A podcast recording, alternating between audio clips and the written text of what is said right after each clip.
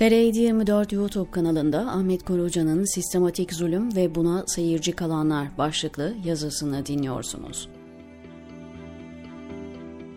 Türkiye'de Kürtler, Aleviler, azınlıklar, hizmet hareketi mensupları ve benzeri sistemin makbul vatandaş olarak kabul etmediği kesimlerde yer alan insanlara devlet eliyle orantısız bir şekilde sistematik zulüm yapılıyor.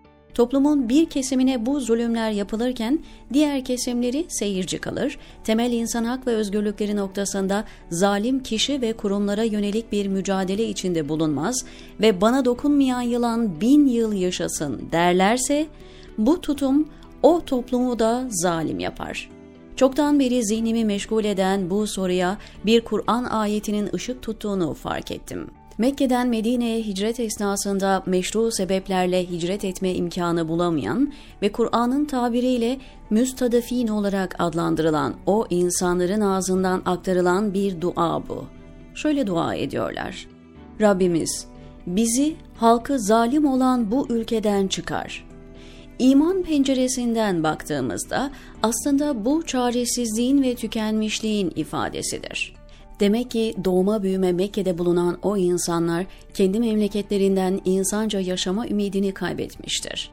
Sırf inançlarını değiştirdiklerinden, farklı bir dünya görüşü ve hayat tarzını tercih ettiklerinden dolayı tahammül fersa zulme maruz kalmaları ve görünebilir bir gelecekte maddi sebepler açısından bir çıkış yolu bulamamaları onları böyle bir dua etmeye sevk etmiştir. Kendilerini en azından kendileri kadar tanıyan hemşehrileri, komşuları, arkadaşları, akrabaları hiçbir şey yapmamakta hatta o zulme destek vermektedir.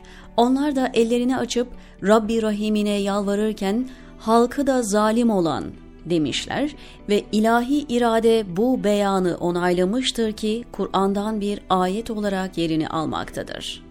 Ayette yer alan bu ifade sistematik hale gelen zulme karşı insanların almış olduğu tavrın mahiyeti hakkında bizlere çok büyük dersler ve mesajlar vermektedir.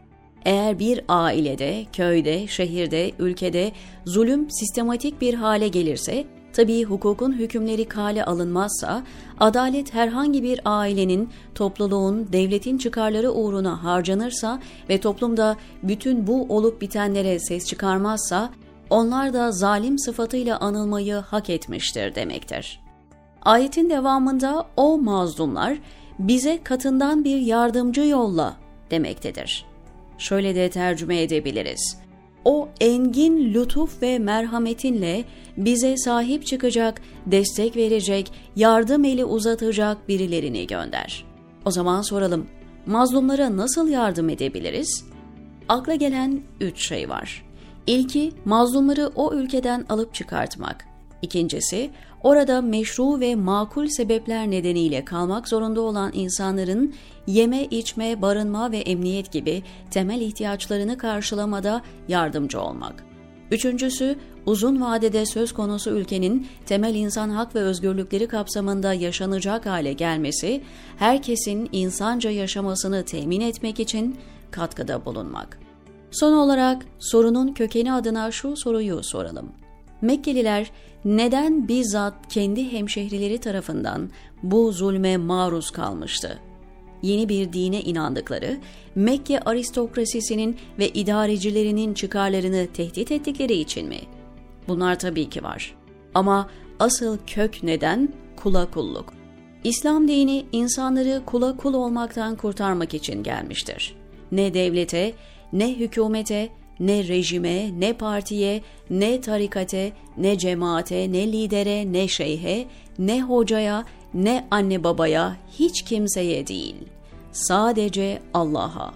Kulluk yapılacaksa kendisine kulluk yapılmaya layık bir tek zatı ecelli ala vardır ve onun adı da bizim inancımıza göre Allah'tır, diyor Ahmet Korucan TR724'teki köşesinde.